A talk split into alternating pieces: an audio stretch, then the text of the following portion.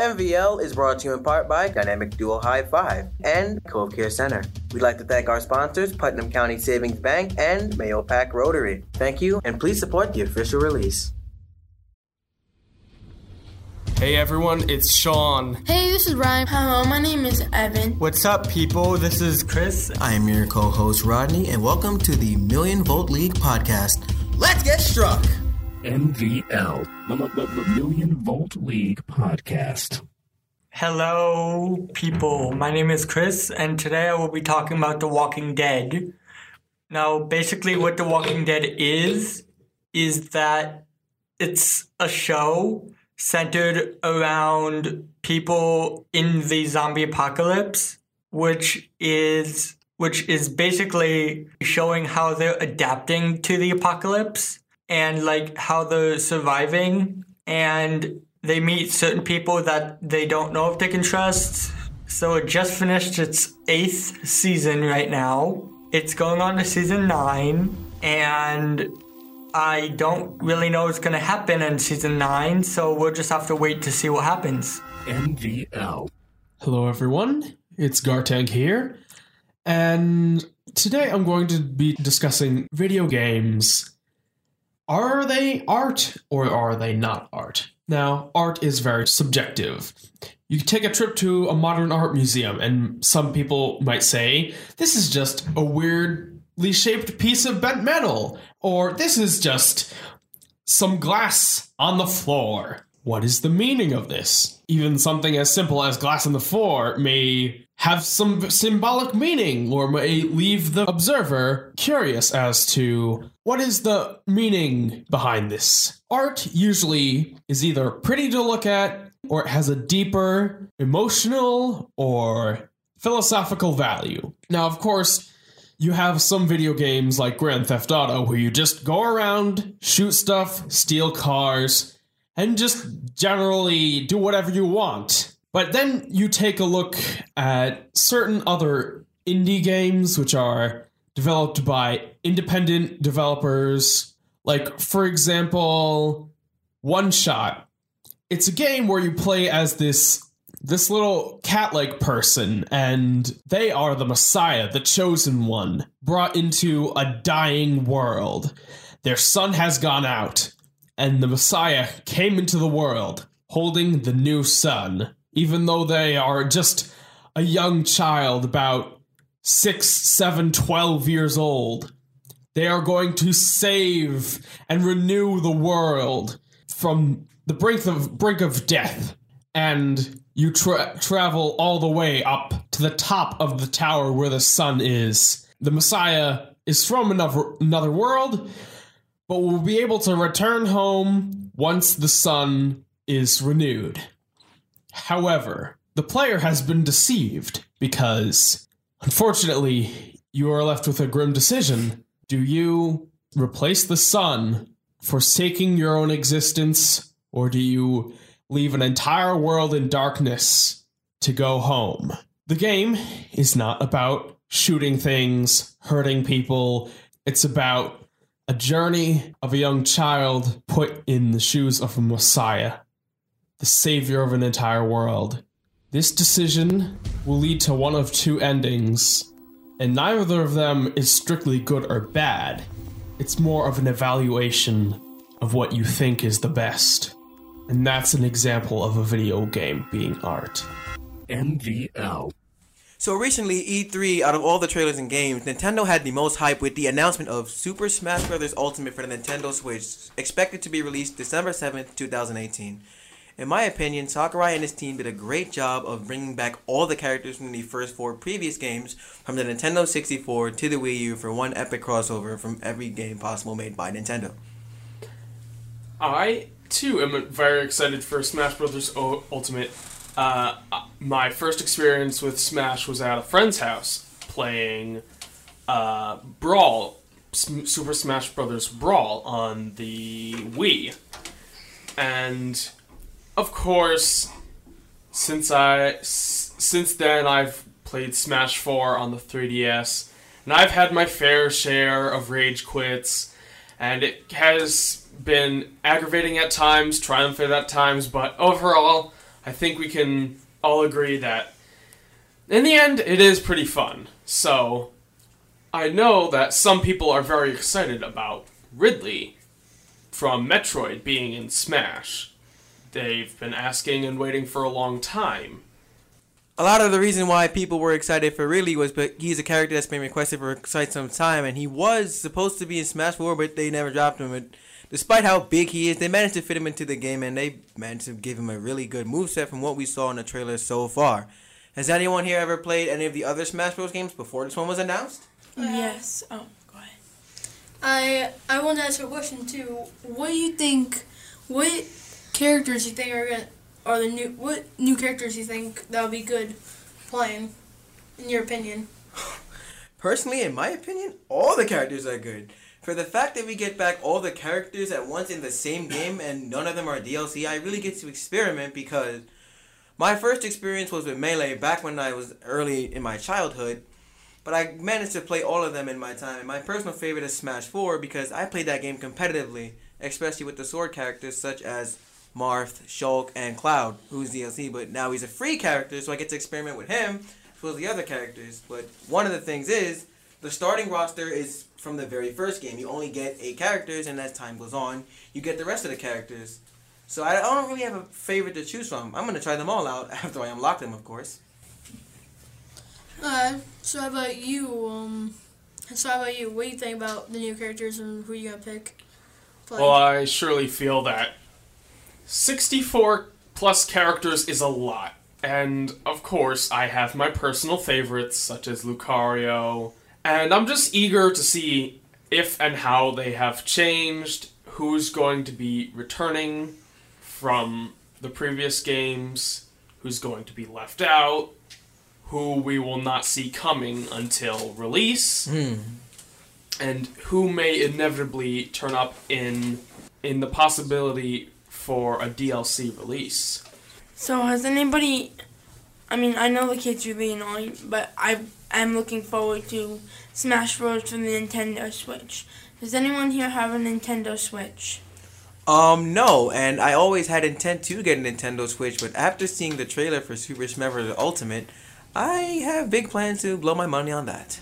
Well, I mean, it's a really good like console because it's like console games, but you get them on a mobile device basically. It's still technically a console, but doesn't take long to set up. Honestly, if you know what your usernames, passwords, and parental controls are gonna be. Arms for the Nintendo Switch is really good too. I admire that game very much so.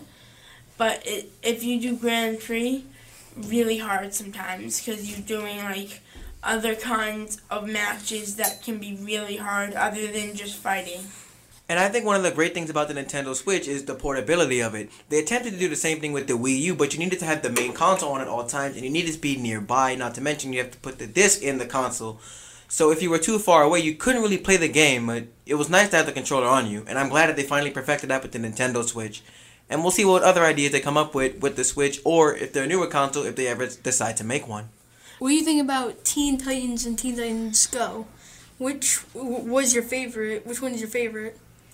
Well, if I had to pick a favorite, I really can't. I didn't see too much of the original Teen Titans, but I do know that a lot of people were unsatisfied with the ending that it got, and that we're supposed to get a season six. Now, according to a lot of articles that I read, they're supposedly going to release season six of Teen Titans if the Teen Titans Go to the movie special gets enough revenue, which is interesting. I'm not sure why they decided to do this. They should just drop season six for the fans, but they wanted to see how many people would go to see the Teen Titans Go movie in order for them to release the continuation of the original Teen Titans.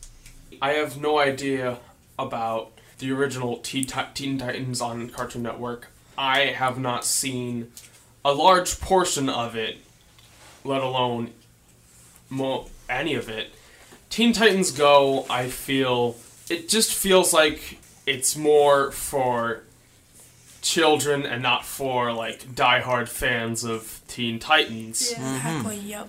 I completely agree with that. Teen Titans Go is a parody true to the word. It takes none of the story from the original and just uses it for the sake of comedy and entertainment.